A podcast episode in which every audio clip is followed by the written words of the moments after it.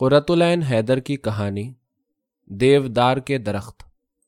نیلے پتھروں کے درمیان سے گزرتی ہوئی جنگلی نہر کے خاموش پانی پر تیرتے ہوئے دیوداروں کے سائے بیتے دنوں کی یاد کے دھندلکے میں کھو کے مٹتے جا رہے ہیں۔ بھیگی بھیگی سرد ہوائیں چیڑ کے نوکیلے پتوں میں سرسراتی ہوئی نکل جاتی ہیں اور دیوداروں کے جھنڈ کے پرے اس اونچی سی پہاڑی پر بنی ہوئی سرخ عمارت کی کھڑکیوں کے شیشوں پر چاند کی کرنیں پڑی جھلملاتی رہتی ہیں۔ لیکن کبھی بھول کر بھی we met in the valley of moon والا محبوب گیت گانے کو دل نہیں چاہتا۔ ناشپاتی اور خوبانی کی جھکی ہوئی شاخوں کے نیچے سہپہر کی چائے اب بھی ہوتی ہے، مگر امی کی نظر بچا کے کچی خوبانیاں نہیں توڑی جاتی۔ نیچے وادی میں رات کے نو بجے والی ٹرین روز اسی طرح بل کھاتی ہوئی گزرتی ہے۔ لیکن اس کی آواز سنتے ہی بے تحاشا بھاگتے ہوئے جا کر مسافروں کو شب بخیر کہنے یا روشنیاں گننے کی اب قطعی ضرورت محسوس نہیں ہوتی۔ یہ سب باتیں فضول اور پرانی ہو چکی ہمسائی میڈم لورینزو کی ولا میں سے کبھی کبھی گٹار پر مون لائٹ ان ہوانا کی بھولی بسری آواز آ جاتی ہے تو دل جیسے چپکے سے ڈوب جانے کو تیار ہو جاتا ہے اور زریں پیانو بجاتے بجاتے تھک کر جمائیاں لینی شروع کر دیتی ہے۔ خوشی اور قہقہوں کے دن واقعی ختم ہو گئے۔ خالدہ، رباب، زریں پتا نہیں سب کو کیا ہو گیا ہے۔ دیوداروں کے درخت، میڈم لورینزو کی سرخ ناک، ان کی شاتوں کے احاطے میں کھڑی ہوئی بغیر پہیوں کی فولڈ، باورچی خانے کے پیچھے سفید اور اودے پتھروں پر سے بہتا ہوا پہاڑی نالا۔ یہ سب چیزیں اب بھی ویسی ہی موجود ہیں، لیکن نہ جانے کیسا سا لگتا ہے۔ جیسے ساری کائنات پر ایک تھکی ہوئی اداسی ایک بیمار سا جمود تاری ہے۔ اس رات باورچی خانے کی سرخ ٹین کی چھت پر بہت دیر تک بارش کے قطرے ٹپ ٹپ گرتے رہے۔ جی چاہ رہا تھا کہ باتیں کریں، مگر چپ چاپ۔ بظاہر نہایت انہماک سے ایک کونے میں صوفے پر اکڑوں بیٹھی، کراکا کی جس فلیش پڑتی رہی۔ روباب اس قدر تندہی سے دوسرے کونے میں رکھے ہوئے بجلی کے چولہے پر اخروٹ کی ٹافی بنانے میں مصروف تھی گویا اس وقت اس سے زیادہ اہم کام دنیا میں اور کوئی نہ تھا۔ زریں صبح میڈم لورینزو کے یہاں سے ایک نئی ٹیون سیکھ کر آئی تھی اور بار بار اسی کو بجائے جا رہی تھی۔ میں سوچ رہی تھی کہ اگر آج برف پڑتی تو کتنا مزہ آتا۔ ہم چاروں ایک دوسرے سے بیزار اور روٹھے بیٹھے تھے۔ اتنے میں آڑو اور چنار کی ٹہنیوں سے الجھتی ہوئی ٹھنڈی ہوا کا ایک جھونکا اس زور سے کمرے میں داخل ہوا کہ سارے دریچے پٹ سے کھل گئے اور ہمارے جسموں میں سردی کی ایک کپ کپاتی ہوئی لہر دوڑ گئی۔ ذرا اٹھ کر سامنے والا دروازہ تو بند کر لو جان، خالدہ نے کتاب پر سے نظر اٹھائے بغیر مجھ سے کہا۔ ہم سب اپنے خیالوں میں اتنے کھوئے ہوئے تھے کہ ہوا کی بدتمیزی پر واقعی غصہ آ گیا۔ میں نے رباب کی طرف رخ کر کے بڑے پیار سے کہا گڈو تم تو دروازے کے اتنے قریب کھڑی ہو۔ ہاتھ بڑھا کر ذرا بند کر دو۔ میں یہاں سے اٹھ کے سارا کمرہ عبور کروں۔ کس قدر طوالت ہوگی؟ رباب نے بڑی بے نیازی سے مڑ کر دروازہ بند کیا اور بادام توڑنے میں مشغول ہو گئی۔ خالدہ نے کتاب کے ڈسٹ کور کو اتار کر پھر سے چڑھانا شروع کر دیا۔ زرری موسیقی کی کتاب کے ورق الٹ پلٹ کر نہ جانے کون سا گیت ڈھونڈنے کی کوشش کر رہی تھی۔ بارش کی بوچھار سے دریچوں کے شیشوں پر پانی گر کر نیچے پھسل رہا تھا۔ شیشوں کی جھلملاتی ہوئی سطح پانی کی آڑھی سیدھی لکیروں سے دھندلی ہوتی جا رہی تھی۔ اور اس دھندلکے میں باہر کا منظر کچھ عجیب پھیلا پھیلا اور غمگین سا دکھائی دے رہا تھا۔ تپائی پر جھپ تال کی گد بجاتے بجاتے خواہ میرا دل چاہا کہ وہیں بیٹھے بیٹھے ہاتھ بڑھا کر ان شیشوں کو چھو لوں۔ ٹھنڈے ٹھنڈے کیسے اچھے لگیں گے؟ بالکل آئس کریم جیسے۔ برف کی طرح سفید اور نیلے یونیفارم اور اودے کوہرے میں سے جھانکتے ہوئے ستارے۔ Stars and stripes. اخروٹ کی ٹافی۔ دھن دھن دھاگے تر کٹ تو نا کٹ نا ادے شنکر اور رام گوپال دھی دھی دھی ریڈ کراس ویک منانے کے لیے رنک میں جو مانک پوری ناچ ہوا تھا کتنا اچھا تھا زرری نے پیانو کے پردوں پر زور سے انگلیاں پٹک کر ایک بڑی رومانٹک سی جمائی لی ٹپ ٹپ ٹپ بوندوں کی ناگوار آواز اب مدھم پڑتی جا رہی تھی باتیں کرو گی رباب نے اطمینان سے انگلیوں پر لگا ہوا قوام چاٹ کر پوچھا این ایپسلیوٹ ٹریش خالدہ نے کتاب بند کر کے قالین پر پھینک دی۔ رنگ چلتی ہو بچیوں۔ میں نے سوچا کہ ایسے پیارے موسم میں اگر جاوید کے ساتھ اسکیٹنگ یا آئس ہاکی کھیلی جائے تو بس جنت کا مزہ آ جائے۔ میں بھلا کیسے چلوں گی؟ خالدہ نے بڑے سٹائل سے شال اپنے گرد لپیٹی اور سر پیچھے ڈال کر دھندلے شیشے سے باہر دیکھنے لگی۔ بیچاری کو ایک ہفتے سے ہلکا سا فلو ہو گیا تھا۔ ہاں بھلا کیسے چل سکتے ہیں؟ گڑیا خالدہ کیسے جائے گی؟ زرری نے بے انتہا ہمدردی کے ساتھ کہا، باتیں کریں، رباب بولی، سب کا موڈ آہستہ آہستہ ٹھیک ہوتا جا رہا تھا۔ قہوہ پیو گی پیاری، رباب لیڈی ارون کالج میں رہ کر بہترین قسم کی ہاؤس وائف بنتی جا رہی تھی۔ جذبی کی ایک نظم گنگنا کر وہ ٹافی کو ٹھنڈا کرنے لگی۔ میڈم کے بڑے لڑکے کو دیکھا جو کل ہی یہاں آیا ہے، کس قدر بے تکی سنہری سنہری مونچھے ہیں اس کی زرری نے کہا۔ خالدہ بہت ہی بیمار انداز سے وکس سونگتے سونگتے آنکھیں بند کر چکی تھی۔ مونچھوں کا ذکر ہوتے ہی مجھے خالد کا خیال آ گیا۔ بے انتہا اسٹائلش۔ رونلڈ کالمن ٹائپ مونچھوں کا مالک۔ توبہ۔ کیا واحد بات ہے۔ ریڈ کراس ویک ختم ہونے والا ہے۔ ہم نے لیڈی موڈی سے وعدہ کیا تھا کہ اتوار کے دن سے قبل کمبل تیار کر دیں گے۔ میں نے گفتگو کا رخ جلدی سے دوسری طرف پھیر دیا۔ اگر بارش یوں ہی ہوتی رہی تو کل جاوید بھی نہ آ سکے گا۔ زرری بولی۔ یہ جاوید کا اس وقت کیا ذکر تھا؟ خالدہ نے فوراً آنکھیں کھول کر پوچھا۔ رباب ہی نے تجویز کی تھی کہ باتیں کی جائیں زرری بگڑ کر پیانوں پر جھک گئی۔ ان کمبلوں کے ساتھ کی انابی اون ہی نہیں مل رہی؟ میں نے صلح کرنی چاہیے یہ جاوید کو کل خاص طور سے کیوں مدعو کیا گیا ہے؟ خالدہ نے انابی اون نہ ملنے کی مطلق پرواہ نہ کرتے ہوئے پھر پوچھا۔ ہم چاروں میں وہ سب سے بڑی تھی اور امی کی عدم موجودگی میں ہمیں شیپرون کرنے کا کام اس کے سپرد تھا۔ کل ہیکمین میں وکٹری بال ہے، ہم اس کے ساتھ جائیں گے۔ تم مت جانا ڈیئر، زکام بڑھ جائے گا۔ زرری نے انتہائی ڈھٹائی سے کہا۔ تمہیں معلوم ہے زرری تاج بیگم، امی اس چیز کو ہرگز پسند نہیں کریں گی۔ کیا تم میڈم کے ساتھ وکٹری بال میں نہیں جا سکتی؟ خالدہ وکس کی شیشی میز پر پٹک کر اٹھ کھڑی ہوئی۔ میری پیاری سینوریتا غالباً آپ کو معلوم ہوگا کہ میں آپ سے صرف گیارہ مہینے چھوٹی ہوں اور آپ مجھے ڈانٹنے کے کسی قانونی حق کی مالک نہیں۔ اور یہ کہ جاوید کی نیلی آنکھیں یا اس کے ساتھ آئس ہاکی کے میچ مجھ پر قطعی کوئی خطرناک اثر نہیں کر سکتے۔ اور یہ بھی کہ جاوید نے جو تصویر بھیجی تھی وہ صرف آپ کے لیے مخصوص نہیں بلکہ ہم چاروں کے لیے تھی۔ اور اسے آپ اپنی خوابگاہ میں سجا کر بہت سخت قانونی غلطی کی مرتکب ہو رہی ہیں۔ اور یہ کہ زرری کا جملہ ابھی پورا نہ ہوا تھا کہ خالدہ تیزی سے شال لپیٹتی اپنے کمرے کی طرف جا چکی تھی۔ اس رات سے دو ہفتے قبل ہمارا کراؤن پرنس کھو گیا تھا۔ ہم چاروں اسے تلاش کرتے ہوئے نالے کو پھلانگ کر نیلے پتھروں والی پہاڑی پر چڑھ گئے۔ پہاڑی پر بنی ہوئی سرخ گول عمارت کے پیچھے جو گھاس کا ڈھلوان قطع ہے، اس کے آخری سرے پر کراؤن پرنس کی ہلتی ہوئی دم کا سیاہ دھبا نظر آ گیا اور ہم سیٹیاں بجاتے اس کی طرف دوڑے۔ اور یہ بھی یاد نہ رہا کہ اس سرکاری لیبوریٹری کے احاطے میں، جہاں جنگ کے سلسلے میں ریسرچ اور جانے کیا کیا ہوتا ہے، بغیر اجازت داخل ہونے کی سخت ممانعت ہے۔ بھاگتے میں خالدہ کے ہاتھ سے ڈاکس بسکٹس کا ڈبہ کہیں گر گیا اور وہ تھک کر ایک پتھر پر بیٹھ گئی۔ ہم کراؤن پرنس کو بلاتے بلاتے پریشان ہو گئے، لیکن نہ جانے وہ کہاں غائب ہو چکا تھا۔ زرری نے زور سے سیٹی بجائی۔ معلوم ہوا کہ جواب میں لون کے دوسرے حصے سے سیٹی بجا کر کتے کو کوئی اپنی طرف بلا رہا ہے۔ بارش ہو کر ابھی رکی تھی اور ہلکی سی گیلی گیلی دھوپ میں دیوداروں کے سفید تنے اور نیلے پتھر تیزی سے چمک رہے تھے۔ زرری رباب اور میں بھیگی ہوئی ٹھنڈی ٹھنڈی گھاس اور نیلوفر کے پودوں کو رونتے ہوئے نیچے کی طرف بھاگے۔ اتنے میں دور ڈھلوان کے دوسرے سرے پر سے دو سفید سے دھبے ہماری جانب بڑھتے نظر آئے۔ قریب پہنچ کر پتا چلا کہ دو بہت خوبصورت آدمی ہیں جنہوں نے سفید ایپرن باندھ رکھے تھے۔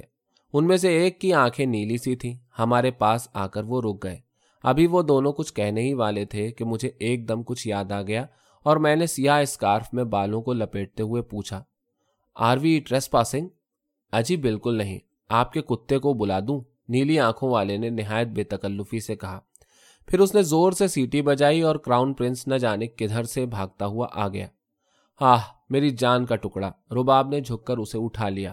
بیچارہ رات بھر بارش میں بھیگنے کی وجہ سے بیمار ہو گیا تھا۔ ابھی میں نیلی آنکھوں والے کا شکریہ ادا کرنے کے لیے خوبصورت سے الفاظ سوچ رہی تھی کہ پیچھے سے خالدہ کی آواز آئی۔ بچیوں، اب واپس چلو، مالی کو بھیج کر ڈھونڈوا لیں گے۔ اور خالدہ جب ہمارے پاس پہنچی تو یہ دیکھ کر یقیناً جل بھن کر رہ گئی کہ کس قدر رومانٹک جگہ پر دیوداروں کے سائے میں جھکے جھکے بادلوں کے نیچے تو بہت ہی زیادہ ڈیشنگ قسم کے لڑکے ہم سے اپنا تعارف کرا رہے ہیں۔ جاوید نیلی آنکھوں والا اور اجیت گھوش دوسرا۔ دونوں آئی ایم ایس میں تھے اور چند ہی روز ہوئے ان کا تبادلہ ریسرچ انسٹیٹیوٹ میں ہوا تھا، جہاں وہ ملیریا اور مچھروں وچھروں کی تحقیقات کر رہے تھے۔ کسی روز ہمارے یہاں تشریف لائیے ہم نہر کے اس پار سرخ چھت والی شاتوں میں رہتے ہیں۔ خالدہ نے امی کی قائم مقام کی حیثیت سے اسے مدعو کیا اور جب ہم گھر واپس آ رہے تھے تو زرری نے چپکے سے کان میں کہا پرفیکٹ ہیٹ تھروپس اور خالدہ کو ٹھنڈ میں نکلنے کی وجہ سے زور سے چھینک آ گئی۔ بارش پھر شروع ہو چکی تھی۔ اگلا دن ڈرائنگ روم کے دروازے بند کر کے آتش دان کے پاس کراؤن پرنس کا علاج کرانے میں گزرا۔ شام کو جاوید کراؤن پرنس کی مزاج پرسی کے لیے آیا اور ہم سب بہت دیر تک اس سے باتیں کرتے رہے۔ بیچارہ صبح سے شام تک لیبوریٹری میں گھسا ریسرچ کیا کرتا تھا۔ چلتے وقت اس نے خالدہ سے کہا کہ وہ اس کے زکام کے لیے ایک بہت عمدہ دوا بھجوا دے گا۔ پھر ایک دن اس نے ہم کو لیبوریٹری کی سیر کروائی اور ایک ایک چیز کی ماہیت، اثرات اور نامعلوم کیا کیا علم غلم سب تفصیل سے سمجھاتا رہا۔ ہمیں بھلا اس میں کیا دلچسپی۔ اور گھر پہنچ کر میں نے زرری کو ڈانٹا کہ جب وہ بلوری آلات پر جھکا ہوا مچھروں کی اقسام سمجھا رہا تھا، تو وہ خرد بین پر نظر جمانے کے بجائے اس کی نیلی آنکھوں کو مستقل کیوں دیکھتی رہی۔ زرری کو بہت سے لطیفے یاد تھے اور اس نے جاوید کا نام ماسکیٹو بائٹ پروڈیوسر رکھ چھوڑا تھا۔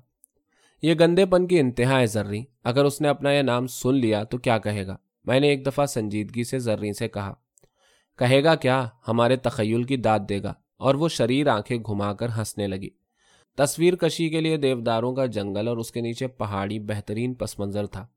میں اکثر صبح صبح کراؤن پرنس کے ساتھ تصویریں بنانے کا سامان لے کر ان درختوں کے جھنڈ کی طرف چلی جایا کرتی تھی۔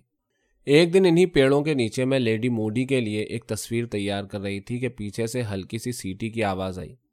ہیلو آرٹسٹ صاحبہ، جاوید بہت لا ابالانہ انداز سے پتلون کی جیبوں میں ہاتھ ڈالے۔ پیچھے سے کاغذ پر جھکا ہوا تصویر کو بہت غور سے دیکھ رہا تھا۔ اوہ، ہیلو کیپٹن، ہم کبھی کبھی دوستی کے موڈ میں اس کا نام لینے کے بجائے اسے ڈاکٹر، کیپٹن یا کامریڈ کہا کرتے تھے۔ کیا ہو رہا ہے؟ کس قدر بے وقوف ہو؟ ظاہر ہے کہ تصویر بنا رہی ہوں۔ اچھا شرط لگا لو کہ اس وقت تم تصویر بنانے کے علاوہ دل میں مجھے بھی یاد کر رہی تھی۔ وہ نہایت اطمینان سے قریب کے پتھر پر بیٹھ گیا۔ واللہ، کیا کیا مغالطے ہیں؟ مولانا، مجھے آپ کو یاد کرنے کی قطعی ضرورت نہیں۔ سچ کہہ رہی ہو۔ اس نے مجھے غور سے دیکھ کر کہا اور پھر زور سے ہنس پڑا۔ ہوا کے ایک تیز جھونکے نے کاغذوں کو منتشر کر دیا اور میں جلدی سے انہیں چننے لگی۔ دنیا روز بروز زیادہ خوبصورت اور خوشگوار ہوتی جا رہی ہے۔ تھوڑی دیر بعد اس نے چاروں طرف دیکھتے ہوئے ذرا سنجیدگی سے کہا، اس روز ہم بہت دیر تک وہیں بیٹھے رہے۔ مجھے تصویر مکمل کرنی تھی وہ پاس بیٹھا رنگوں کی آمیزش کے متعلق مشورے دیتا رہا۔ اسی طرح روز دیودار کے درختوں کے نیچے تصویریں بنائی جاتی۔ باتیں ہوتی، شام کے پروگرام بنتے، ملیریا اور مچھروں کا ذکر ہوتا۔ مجھے محسوس ہو رہا تھا کہ واقعی دنیا بہت پیاری اور خوبصورت بن گئی ہے۔ ایک دفعہ اس نے بچوں کی سی سادگی سے کہا، بیبی اگر انہی درختوں کے سائے میں ساری عمر گزر جائیں تو کیسا اچھا ہو۔ اور میں اس کی خواہش پر زور سے ہنس پڑی تھی۔ دیوداروں کے نیچے وہ آخری دن تھا۔ خالدہ کے زکام نے بری شکل اختیار کر لی تھی اور اس وجہ سے میں اب بہت کم وہاں آتی تھی۔ خالدہ میری بہترین دوست ہونے کے باوجود اب کچھ کھچی کھچی سی رہتی تھی اور اس کا مجھے بے حد افسوس تھا۔ میری سمجھ میں نہیں آتا تھا کہ میں اسے کس طرح خوش کروں۔ جاوید اپنے مخصوص پتھر پر بیٹھا دور نیچے پہاڑی نالے کو ٹکٹکی باندھے دیکھ رہا تھا۔ نہ معلوم کیوں کچھ عرصے سے وہ بہت خاموش رہنے لگا تھا۔ کام کی زیادتی کی وجہ سے بیچارے لڑکے کی صحت پر بھی برا اثر پڑ رہا ہے۔ میں نے فکر مندی سے سوچا۔ میں اس وقت چپ چاپ رنگوں کے برش صاف کر رہی تھی۔ خالدہ، آپ کیسی ہیں؟ اس نے یکلخت پوچھا۔ آج تو اسے بخار نہیں آیا۔ شکر ہے، میں نے جواب دیا۔ اسے دیکھنے کے لیے آتے نہیں ہو۔ میں نے کل اجیت کو بھیجا تھا۔ وہ کچھ پریشان سا ہو گیا۔ بھاری بھاری بادل چوٹیوں پر سے گزرتے ہوئے ہماری سمت آ رہے تھے۔ میں نے کاغذ سمیٹنے شروع کر دیے۔ اب اٹھنا چاہیے۔ بارش آ رہی ہے۔ میں نے کہا ہاں اٹھو۔ اس کی آواز میں اجنبیت سی آ گئی تھی۔ شام کو آنا۔ خالدہ بیچاری روز انتظار کرتی ہے۔ اچھا چیئر یو۔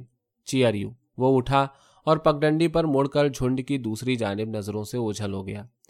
اس کے بعد خالدہ دن میں کئی بار اسے فون کرتی اور وہ چپراسی کے ہاتھ خالدہ کے لیے نئی نئی کتابیں بھجواتا رہتا۔ شام کو اس نے خالدہ کی مزاج پرسی کے لیے آنا شروع کر دیا۔ اور اس وقت وہ یہی چاہتی تھی کہ میں ذرری اور رباب اپنے اپنے کاموں میں مصروف رہا کریں۔ وہ تمام دن اپنی خوابگاہ کے دریچے میں شال میں لپٹی لپٹائی، گڑیا کی طرح بیٹھی، جاوید کی بھیجی ہوئی کتابیں پڑھا کرتی تھی۔ اس شام برآمدے کی سیڑھیوں پر بیٹھے بیٹھے مجھے بہت دیر ہو گئی۔ آس پاس کی پہاڑیوں اور گھاٹیوں پر پھیلا ہوا کوہرا رات کی سیاہی میں گھل مل کر زیادہ بھاری ہوتا جا رہا تھا۔ دور اونچی اونچی برفانی چوٹیوں پر بادل جمع ہو رہے تھے۔ تھوڑی دیر میں چاروں طرف پھیلے ہوئے مکانات اور عمارتوں میں ایک ایک کر کے روشنی ہو گئی اور جنگل کے پرے کا سارا منزل جگمگا اٹھا۔ دور افق کے نزدیک رنگ کی سبز روشنی کوہرے میں جھلملا رہی تھی۔ سردی محسوس ہو رہی تھی، لیکن اندر جانے کے بجائے غیر ارادی طور پر میرے قدم خالدہ کے کمرے کی طرف جانے والی روش پر اٹھ گئے۔ میں باورچی خانے کی انگوروں کی بیل سے ڈھکی ہوئی گیلری کی جانب بڑھ رہی تھی کہ دریچے کے زرد شیشوں میں سے دو سلوٹ دکھائی دیے۔ خالدہ کہہ رہی تھی، امی کو تو آ جانے دو، آٹھ دس روز میں آ جائیں گی۔ اس طرح کب تک ٹالتی رہو گی گڑیا؟ اگلے ماہ تک شاید میرے تبادلے کا حکم آ جائے گا۔ اف یہ ان گدھوں کی فطرت۔ میں جلدی سے گیلری میں داخل ہو گئی۔ اس وقت مجھے خالدہ پر رحم آ رہا تھا۔ جی چاہ رہا تھا کہ خوب خوب روؤں اور نہ معلوم کیا کر ڈالوں۔ دوسرے دن صبح میں وہیں سیڑھیوں پر بیٹھی ریڈ کراس ویک کی نمائش کے لیے جنرل مینٹگمیری کی نامکمل تصویر کو پورا کرنے کی کوشش کر رہی تھی۔ کہ وہ آ گیا۔ ہیلو بیبی، کئی دن سے تمہیں نہیں دیکھا۔ وہ پرانا دوستی کا انداز اور آواز میں شگفتگی پیدا کرنے کی کوشش کر رہا تھا۔ میں نے کوئی جواب نہ دیا۔ وہ نچلی سیڑھی پر بیٹھ گیا اور پھر بولا، کل مجھے بیچاری خالدہ کے پاس بہت دیر تک بیٹھنا پڑ گیا۔ تم تینوں اس کا دل بہلانے کی ذرا کوشش نہیں کرتی۔ اس کی آسابی کمزوری کو سائیکولوجیکل علاج کی ضرورت ہے۔ ہاں یہ تو ہے۔ میں نے آہستہ سے کہا اس نے سگریٹ جلا لیا اور کاغذوں کو الٹ پلٹ کر دیکھتا رہا۔ اس کی نیلی آنکھیں مجھے زہر لگ رہی تھیں۔ میں مخل تو نہیں ہو رہا ہوں۔ بالکل نہیں۔ کیا بات ہے؟ مجھ سے ناراض ہو بیبی۔ جیسے کن پٹیوں میں آگ سی لگ گئی۔ ساری دنیا کو ایک زوردار ٹھوکر لگا کر میں کہیں دور بھاگ جانا چاہتی تھی۔ چند لمحوں تک اپنی نیلی آنکھوں کی مقناطیسی کشش کی پوری طاقت کے ساتھ وہ مجھے دیکھتا رہا۔ میں برش زمین پر ڈال کر اندر جانے کے لیے اٹھ کھڑی ہوئی۔ سگریٹ کی رانگ جھٹک کر وہ بھی کھڑا ہو گیا۔ اچھا خدا حافظ۔ خالدہ سے کہہ دینا کہ سہ پہر تک اگر میں خود نہ آ سکا تو اجیت کے ہاتھ انجیکشن کا سامان بھجوا دوں گا۔ میں تصویر کو غور سے دیکھتی رہی۔ وہ پھاٹک سے باہر جا چکا تھا۔ اس روز کے بعد سے وہ خود پھر کبھی نہ آیا۔ دن گزرتے گئے۔ زرنی سارا دن میڈم لورنزو کے ہاں رقص سیکھنے میں مشغول رہتی تھی۔ روباب کا کالج کھل گیا تھا اور وہ بھی جا چکی تھی۔ خالدہ روز بروز بیمار ہوتی چلی جا رہی تھی۔ موسلا دھار بارشوں کا موسم شروع ہو چکا تھا۔ میں صبح سے شام تک خوابگاہ کے دروازے بند کیے، آتش دان کے قریب خالدہ کے پاس بیٹھی رہتی تھی۔ گھر پہ کوئی بڑا آدمی موجود نہ تھا۔ امی اور ابا کئی ماہ کے لیے وطن گئے ہوئے تھے۔ دونوں بھائی محاذ پر تھے۔ ہماری اتعلیق میڈم لورنزو کو اپنے بچوں سے ہی فرصت نہ ملتی تھی، جو وہ ہمارا دل بہلاتی۔ خالدہ کے متواتر فون کرنے پر جاوید نے کہہ دیا تھا کہ آج کل اسے دگنا کام کرنا پڑ رہا ہے۔ سر کھجانے کا بھی موقع نہیں ملتا کس قدر اداس اور پریشان دن تھے۔ آخری رات خالدہ کو تیز بخار ہو رہا تھا۔ باہر زور کی بارش شروع ہو گئی تھی۔ میں کمرے کے سارے دروازے اور کھڑکیاں بند کر کے خالدہ کے صوفے کے پاس بیٹھی ہوئی تھی۔ وہ بہت ہی پیارے انداز میں اپنا سفید ہاتھ پیشانی پر رکھے آنکھیں بند کیے پڑی تھی۔ اس وقت اس کی بیمار آنکھوں کو دیکھ کر میں بہت ہی زیادہ فکر مند ہو گئی۔ بیبی، پیاری، کیا تم مجھ سے بھی خفا ہو؟ یکلخت آنکھیں کھول کر اس نے کہا، مجھے اس وقت بے اختیار اپنی گڑیا سی خالہ زاد بہن پر بے انتہا پیار اور ترس آ گیا۔ مجھے تم سے خفا ہونے کی کیا ضرورت ہے گڈو؟ میں اس کی غمگین آنکھوں اور چھوٹے چھوٹے کمزور سفید ہاتھوں کو دیکھ کر اسے کب کا معاف کر چکی تھی۔ سونے کی کوشش کرو جان، صبح تک بالکل اچھی ہو جاؤ گی۔ میں نے جھک کر اس کی پیشانی پر ہاتھ رکھا۔ اس نے کشنوں میں منہ چھپا کر دیوار کی طرف کروٹ لے لی۔